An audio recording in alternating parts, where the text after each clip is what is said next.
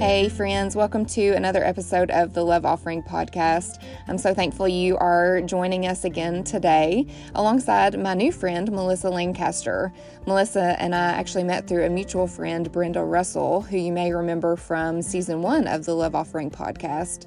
When I asked Brenda who was the most extraordinary giver that she knew in her life, she nominated Melissa. And so after getting to know Melissa, I can see why Brenda thought to nominate her.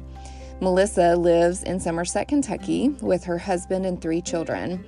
She is currently the Director of Ministry and Volunteer Services at Lake Cumberland Regional Hospital. In this role, she is the coordinator of volunteer chaplains, health career explorers, adult volunteers, and charitable giving, as well as a contact for many local councils and agencies that collaborate with the hospital. Melissa has a bachelor's degree from Eastern Kentucky University and a master's degree from Mount St. Joseph University. She has worked and/or volunteered in youth ministry for over 25 years and is an active member of the St. Mildred's Church. Melissa enjoys participating in her children's various sports booster clubs. She's a member of God's Food Pantry and is also involved in leadership roles with Somerset-Pulaski County Interagency Council, Ministerial Association, and the Lake Cumberland Partners and Caregiving Support Group. Today on the episode, we discuss motherhood, inadequacy, her position in each of these roles that we just described above, God's provision, the power of prayer, and how we can love those who are ill and grieving. So without further ado, here is my conversation with Melissa.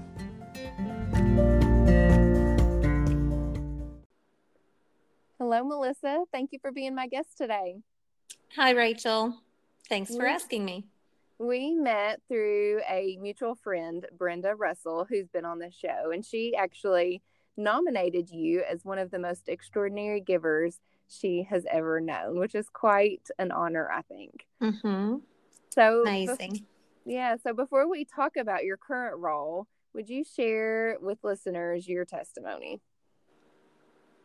Sure. So mine little different than some people in that I was born and raised with faith my whole life. I was born into a Roman Catholic family, and aunts and uncles and grandparents on all sides, and just lots of love, and steeped in faith, steeped in church on Sundays and in Christ and who he is and what he's done for us. And so ever since I was little bitty, church has been a big part of my life. And I went through lots of different youth ministry things through high school, was able to attend it was called TCL, Training Christian Leaders Workshop, 1 week over a summer, that I think probably was one of the most impactful things in my life as far as really helping me know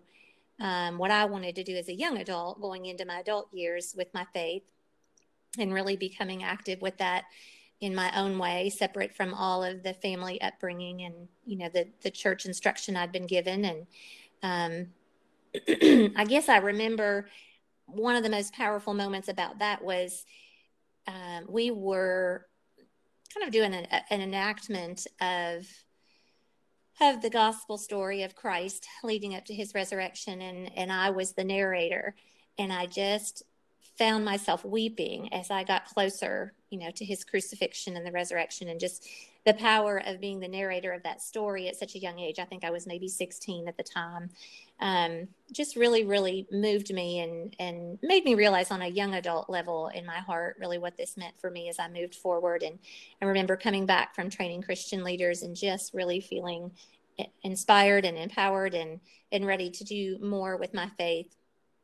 And then I was a part of Young Spirits, which was a non-denominational Christian music ministry in our small town, that once a year we would get together and practice from January, probably until right around Easter. My memory's a little foggy. That was a long time ago.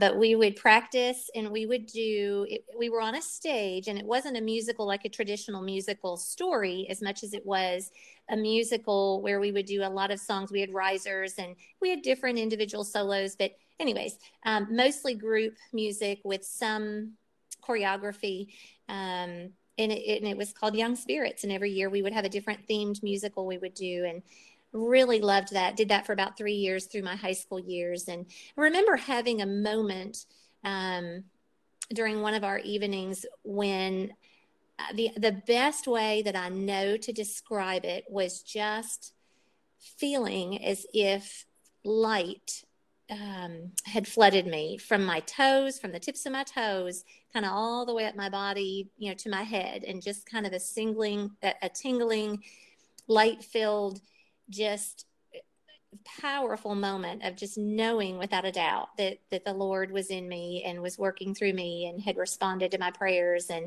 And just, so those are a couple of times that I can just really remember knowing without a doubt, you know, that God was with me and that Christ was with me and was going to work through me. But it had always been there in my life since I was very young, and has always been a part of me. So then I moved on into college and was a part of the Newman Center at EKU for 4 years, was very involved there, and did music ministry at Sunday services and did different activities. Just was always kind of a part of my life. I'm a little boring that way. I don't have a big edge-clipped, you know, testimony of this is when I was saved, or this is when I just knew I had to give it all to Jesus.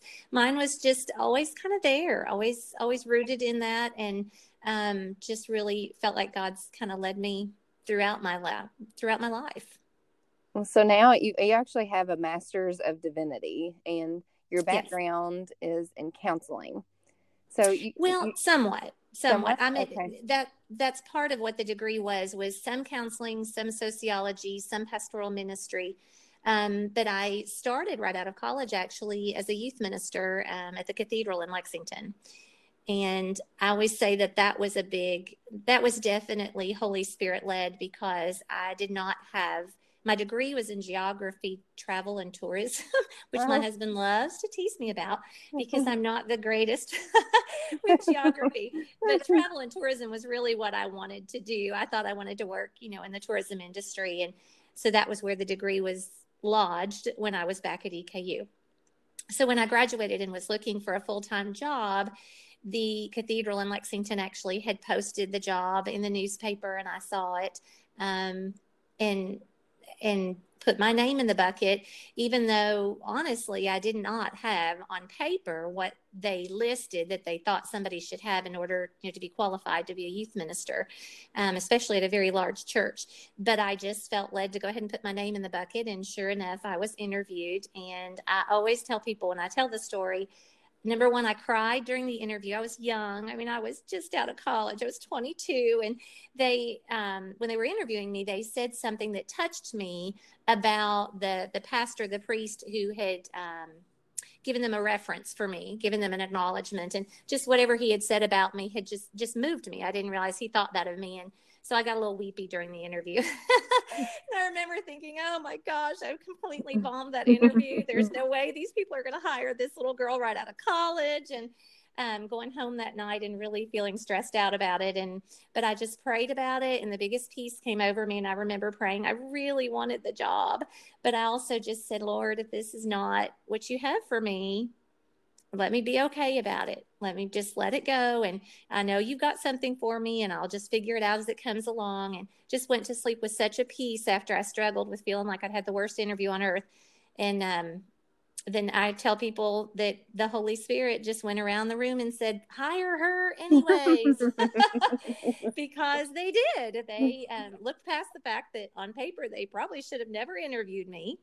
And I was the full-time coordinator of youth ministry and religious education for 8th through 12th grades for 8 years there. Yeah, and what a cool opportunity. It was. And during that time is when I gained my master's degree. I started to go back to college to get my master's. Okay. Well, then fast forward a little bit, and you became a mother of three and decided to stay home with them. So would you share about this new season of your life? Sure. So I never really stopped working completely, but I had worked at the cathedral for 8 years, and then I had worked at another church for 7 years doing youth ministry as well. And when a couple of my kids were little, that actually was a blessing because I was able to bring them to the office with me, was able to really have them near me during that time and still do the work I needed to do, because so much of what I did was nights and weekends. I would keep them with me during the day, and then my husband would keep them some in the evening. But as they got a touch older, was when I really, not older, but, you know, closer to school age, was when I really said, you know, I'm away from them now at night. I want to switch. I want to be able to be home with them when they're home. So I ended up switching into just doing some things that was more freelance and just odds and ends, I guess you could say. But, and really enjoyed that. When the youngest, the third, was still younger, was able to keep her with me some and do more freelance. And then the other two had moved on into school, and then was able to be with them nights and weekends, because my former career with youth ministry had always kind of taken me away from them nights and weekends, if that makes any sense. Yeah. I wasn't really completely ever stay at home, but I was much more free to craft my schedule around their needs. And it was wonderful. If either of them was sick, I could still get some work done, but be home with them during the days, and could just kind of cater to the family's needs, really. Yeah. So that was a blessing. Well, so then at some point you felt led, I guess, as they got older, to go back to full-time work, but you sort of, you had shared with me that you were unsure of which direction to go. So how did God provide for you in this specific situation? Oh, my goodness. So there was a lot in between there. We had a couple of small businesses that we had. That was part of what I ended up kind of doing freelance too during that time. We had a small business that I ended up managing as best I could from home. And we closed that. And I was really looking for something because the kids were in school during the day. And a friend of mine introduced me to a doctor's office that needed someone as a manager, and they hired me, quite honestly, on faith. Again, I didn't have any background in medical, in the healthcare industry at all. But interestingly enough, I had found myself thinking about and praying about what I should do next, and looking for things. And I kept thinking in my mind, I really believe the Spirit kept saying to me, you really should think about healthcare. And I kept thinking, gosh, it's always going to be there. There's always going to be jobs available in healthcare. It's never going to go away. Yeah. And I just kind of thought to myself on and off, gosh, it's a shame, I didn't really go down that route. But then I ended up, this friend said, I know this person. So they ended up hiring me, and I worked there for 3 years at a doctor's office full time, and did their books, essentially did their billing, did all of their incoming referrals from doctor's offices, all of the work with the nursing homes they worked with. Really just God gave me the foundation of what I needed in healthcare to get to what I do now in my life, on top of the foundation of the ministry work and the pastoral ministry degree.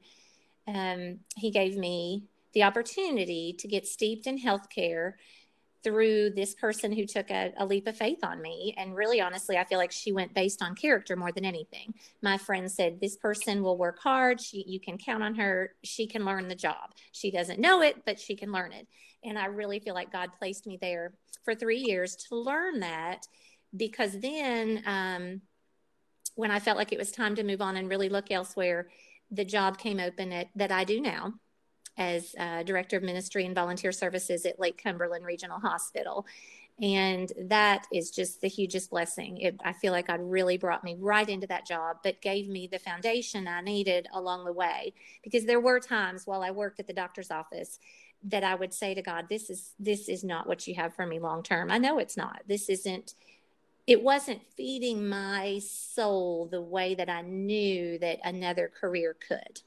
I knew that it was temporary and that there was a purpose for it at the time. And I always thanked God thank you for a regular income at a steady workplace where I'm safe and warm and dry, because I had done some outside sales on and off. Yeah. And that is hard to do. You've got to really push yourself, and you have to go out on days when it's cold and yucky and call on people. And so it was just a time in my life when I knew I wasn't going to stay at that job forever, but I know that God placed it on my plate because I was meant to have that experience in healthcare long enough to have a good grounding. So when there was an opportunity at the hospital, I was a perfect fit because I had the ministry background, the background working with teenagers and young people, and enough understanding of healthcare to understand the workings of a hospital. Yeah, I love that so much, how, you know, so many times we don't understand why certain things happen in mm-hmm. our life, but then how it all came full circle for you. And now looking back, you're like, oh, this all makes so much sense. Yes. So tell us about, you mentioned that you currently work at our local hospital as the Director of Ministry and Volunteer Services. So what is your job description, and can you tell us what you do on a typical day-to-day basis? Sure. So I coordinate several pockets of volunteers at the hospital. I do coordinate our volunteer chaplains. We do not have anybody on staff that is a paid, certified chaplain per se. I'm probably the closest to that. And even I really don't have a quote unquote chaplaincy certification, but I do, of course, have my master's with a lot of experience ministering. So I coordinate about 22 volunteer chaplains. I create their schedule, make sure that they know what they're doing, make sure all of their paperwork is up to date. And then each of them takes a week at a time to be on call. I back them up, of course, always when I'm there. I may go call on people or visit with people, pray with people, etc., just depending on the day and depending on where my chaplains are. I coordinate the Health Career Explorer program, which is one of the biggest gifts ever. We have one of the largest, actually, or most active in the country as far as Health Career Explorers go. There are lots of Career Explorer posts through the Boy Scouts of America, but ours is specific, of course, to healthcare. And we have on any given week, I probably have 10 to 20-ish, 25 students who will come in and volunteer. So I coordinate their schedules. They text back and forth with me, and we set them up for times to come in and help in various departments, times to shadow with different things so that they can learn. It's literally what it's called. It's a career exploration program, and it's for teenagers, 14 to 20. So it's right up my alley. I have a big heart for young people, and I just someday still think, really, God, is this what you have for me for a job? This is the greatest ever. I love it. I get to really mentor young people and see them move forward in their careers. I also work hand in hand with our marketing and our community relations team. So I help coordinate the charitable giving at the hospital. I help to make sure that checks are approved and are given out. And I help us with multiple in-house fundraisers every year. We work with groups like March of Dimes and the American Cancer Society. This year we worked with the Walk to End Alzheimer's and the American Heart Association Walk. So I'm a big part of all of that, coordinating all of that and just helping with community events. And then, of course, we have somebody who coordinates our adult volunteers, but she does report to me. So I help to oversee that as well. I always say, when people say you work at the hospital, and I always laugh and say, yes, but I don't do anything medical. It's all heart related and people related and just soft touch work, but I love it. So a typical day would involve some meetings, looking at what's coming up, making sure that explorers are scheduled and know what they're going to do, helping Arlene. We have volunteers all over the building. They deliver newspapers. They answer phones at the front desk. They help in surgery waiting. And so she and I, of course, always kind of fill in the holes. I always visit with patients and visitors. I'm a resource for people if they're there from out of town and they need help, if they're homeless. I'm very much a connector resource for what is in Somerset. What are the agencies that can help, and how can I be a connector person for people who have needs. So a little bit of all of that. Day to day is very different every day. I don't know if that answered your question. No, it absolutely does. I think it sounds like an amazing job, and like your hand is in lots of different baskets, and how lucky. So I'm interested to hear, what is your favorite part of your job? It's probably impossible to pick one, huh? I know. Gosh, yeah, it really is, because I get to work alongside a lot of our managers and our team members, get to be there for them. Sometimes I'll get that call Or sometimes managers will come in and talk to me and say, oh, I've got an employee that I really think is struggling. Can you help me with resources? And, you know, we'll kind of put our heads together and see what we need to do. I love working with the teenagers, the explorers, and watching them. There's some now that I've been there 6 years, and there are some who are through college, and they're coming out and into their careers. And I know that program has been an impact on their lives. That is so neat to see. And then working with the ministers, I get to do a lot with Ministerial Association in town. And like you said, just being a witness of my faith. And I don't know that I can pick one favorite thing. I love it. Yeah, you love it all. Well, I'm interested to hear how you have seen God show up in the midst of your work. Oh my goodness.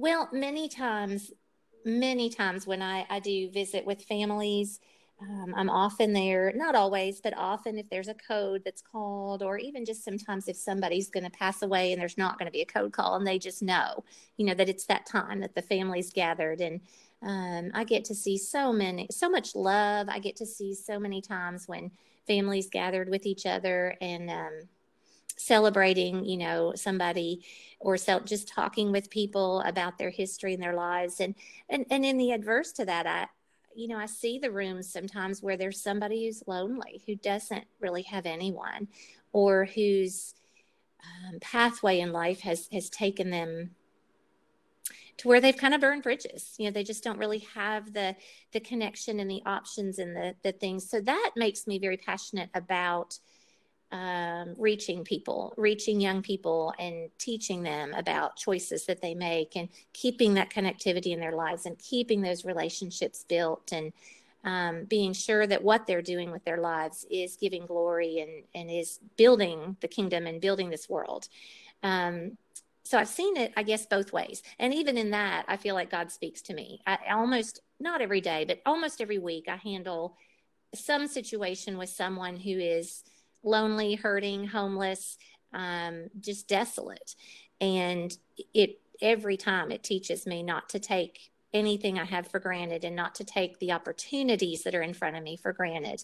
And I will say too, that when I see the families, although it sounds like it would be depressing to go to the code calls and pray with people, it has taught me not to take a moment for granted, to treasure the day that I have in front of me, and not to worry as much. Gosh, it has taught me that sometimes I see people and I think, I wonder what they were stressed out or angry about or frustrated over or worried over yesterday, that now that they're sitting here with, fill in the blank, XYZ loved one that has unexpectedly passed away, they wish they hadn't spent time on that. Yeah. Oh, that's a good perspective, Melissa. Well, so most people in the hospital are sick or injured or hurting or even possibly on their deathbed. So what have you found that helps people in these situations the most? I think just a listening ear, just someone to spend time with them and be kind. I really have been amazed so many times when I will respond and come to sit with somebody. Sometimes it's just being there with them, holding their hand. A lot of times if they're hurting and their loved one is passing away, or they're sitting there maybe on a vent, or they're not sure if they're going to be okay, really encouraging them to talk about their loved one. What do you love about this person? I love to talk to older couples that have been married, some of them 30, 40, 50 years, and just ask them, how did you meet? When did you meet each other? How did you know you wanted to get married? And just to hear, and I think it helps them sometimes just to talk about their loved one, and just to recognize the good that's been there in their lives. But it's all different for everybody. I don't know that I've done all different things with different people. Yeah. Every situation, I'm sure, is different in what they need. Yeah. Well, so let's talk for a moment about the power of prayer. You have had the privilege of praying with so many patients and hospital visitors. So what impact does prayer have on these people and the situations they are facing? I think that it just brings a moment of calm, first of all, at least in the situations we're describing. It helps them to kind of calm themselves. It helps them to take a deep breath, and literally physiologically, it creates that sense of, okay, it, you know, just deep breath, and kind of relaxes all of your body muscles and helps you to just, I think it helps them for that moment in time to feel like they're in someone else's hands. So often when you are making those decisions for a loved one, or you're in that emergency moment, just everything tenses, and that's natural. You just feel like you should be doing something or having some kind of control or making decisions. And you oftentimes have to, but it becomes overwhelming. And so to be able to give yourself over for that minute or two of prayer with somebody else, that, okay, they're speaking, they're in charge, they're leading this, and I know they're here with me, and I'm not alone in this. And then, of course, the bigger picture of just, there's a creator that's right here with me, and that's right here with my loved one, and that has all of this in his hands. It just reminds them, it kind of settles them back into that in that moment. It doesn't make anything better, obviously. Nothing does when you're losing a loved one. But I think it has those impacts for people. It allows them to let themselves over into the hands of someone that they know isn't going to make any physical decisions. I'm not a doctor. I'm not a nurse. I'm not going to fix anything or give them good news or bad news. But they can kind of rest into my presence or my chaplain's presence during that time. And I think it just helps them physiologically kind of take a deep breath. And then also just reminds them that there's a creator bigger than I am that's in charge of all of this. And I need to rest into that. Yeah. And trust. Yeah. You know, I believe that God is a miracle worker. You know, we see that in the Bible, and I believe that still happens today. Yep. So have you witnessed any miracles firsthand during your position there at the hospital? I don't know if I would say like where we prayed for somebody and they were, you know, healed. I'm going to think on that for a minute. I have witnessed some moments where not so much about a healing miracle. I have seen people amazing. I mean, just times when I've seen them in the ER, in the ER or in the ICU, and thought, oh my goodness, you know, they're vented and they're sedated and they've been in there for a week or two. And you just start to think, oh my goodness, I just don't know if this person's going to come out of this. I don't know what their body's going to do. And I've seen them come back in to see me weeks later and think, oh my gosh. So certainly I do think that those things are possible. I don't know that I've been involved in a particular that kind of miracle. I have had times, though, where my chaplains have, I've got two stories, really. One was a night, I don't know if I can explain it without it sounded convoluted. I had a chaplain who was on call who had a short 4-hour window he had to work that evening. And I was in the building, but they didn't know I was in the building. And somebody had stopped by the front desk to ask the lady at the front desk if a chaplain could come up and visit. And she had called my chaplain on call because she didn't know I was in the building. And the chaplain on call had said, I absolutely will come over. I've got this short shift I've got to do this evening, but I would happy to be there. I'll come right after 10 o'clock if that's okay with the person. And the person that had stopped said, yes, that would be fine. Would love the chaplain to visit that evening. So then a moment later, I came around the front desk, and the lady at the front desk said, oh, I didn't know you were still here. But she hadn't written down the room number or anything. And she had passed the name of the patient along to the chaplain on the phone. And she said, I don't even remember what room number they were in. And anyways, long story short, I didn't go visit, but she said, your chaplain said he'll come back tonight. He will be here right after 10 o'clock. And I said, okay, well, that's perfect. We'll let him go. I came back in the next morning, and the chaplain came in and said, you're not going to believe what happened last night. Well, I should back up. There's another little part of the story. There was an explorer at the front desk at that moment, and she said, I just saw the lady go out into the parking garage. Do you want me to see if I can grab her and ask her where her loved one was that wanted to visit? And I said, sure, I'd be happy to run up there. And the explorer went and looked. She looked all around, and she said, I don't see her anywhere. And she said, she wasn't very quick moving. I don't know how she got out of here so fast. But I said, well, that's all right. My chaplain will come. I know he will. And she said, yeah, he wrote down the information, and he said he would come. So the next morning he came in, and he said, Melissa, you're not going to believe this. He said, last night, and he had no idea about this request. that I had been there and was going to try to go. He said, I came over here a little after 10, right after I got off work for this request. And I said, yeah, I knew somebody had asked you about it, but they couldn't remember the room number to tell me where to go.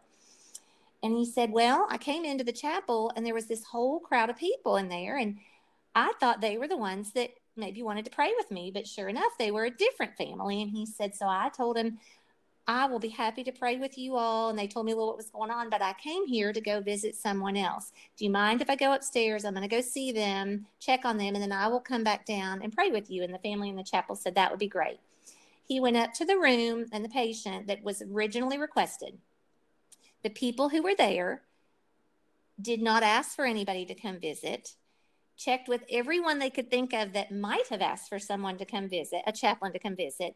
Nobody knew who stopped at the front desk to make the request. No, they had their own pastor who had already been there to see them. But they were like, well, great, pray with us. So he did. He prayed with them. Meanwhile, he came back downstairs to the family that was gathered in the chapel right after 10 o'clock and prayed with them. And then they led him over to CVU waiting room to another family that they had been talking with, both of whom had loved ones who were probably going to pass that night and were just completely distraught.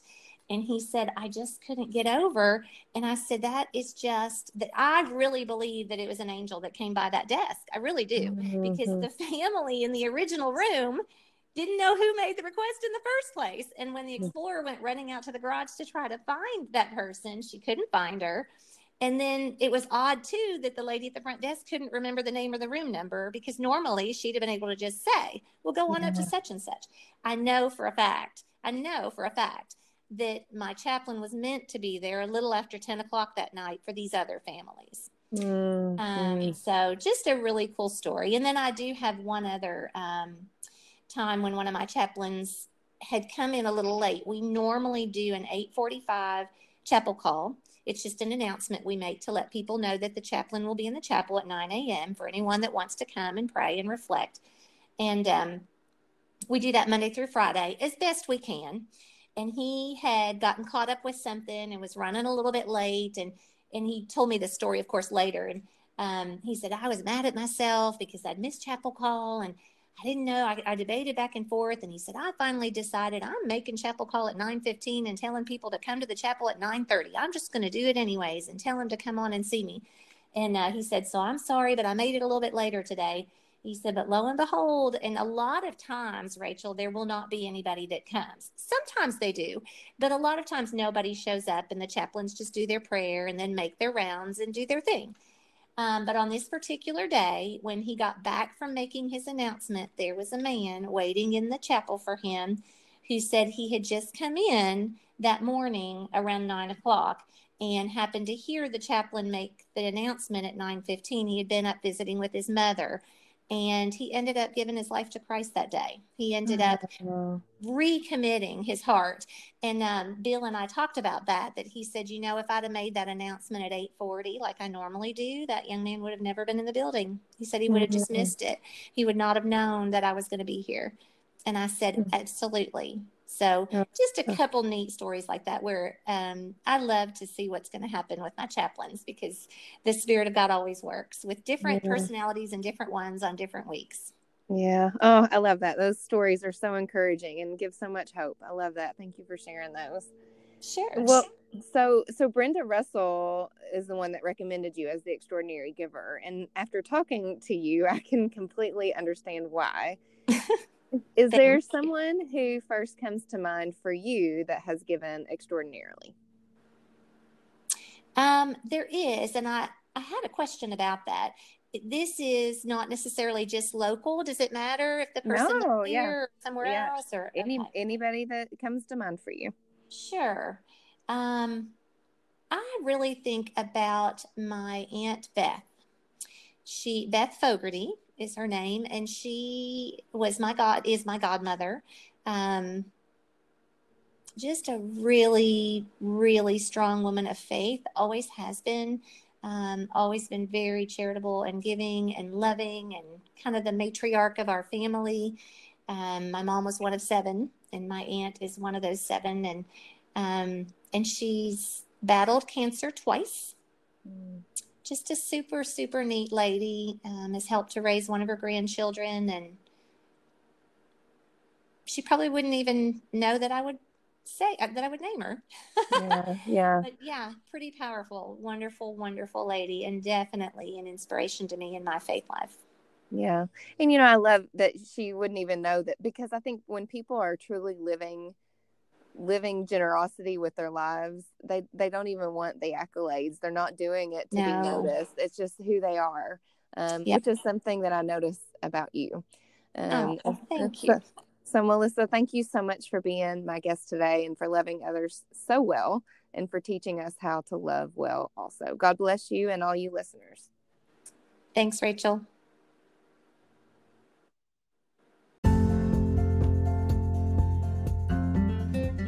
Thank you so much for tuning into today's episode with Melissa Lancaster.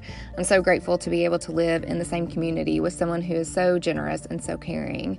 If you're interested in today's show notes, you can head on over to @RachelAdamsAuthor on Instagram or on Facebook. Next week, my guest is Amanda Flores-Zachowski. She is the author of Unraveled. She wrote this book after her toddler was taken from her arms in a local grocery store. And as she began to research what she experienced, she believed that this abduction attempt was something that patterned and resembled child trafficking in America, and something that she knew very little about, and it was terrifying. As we will discuss in her episode, we hope that you find freedom from your own mom fears, and therefore allowing you to fight this injustice fiercely by applying biblical truths and practical exercises that will forever change the way that you mother. Until then, I hope you have a terrific week, and as always, remember to lead with love.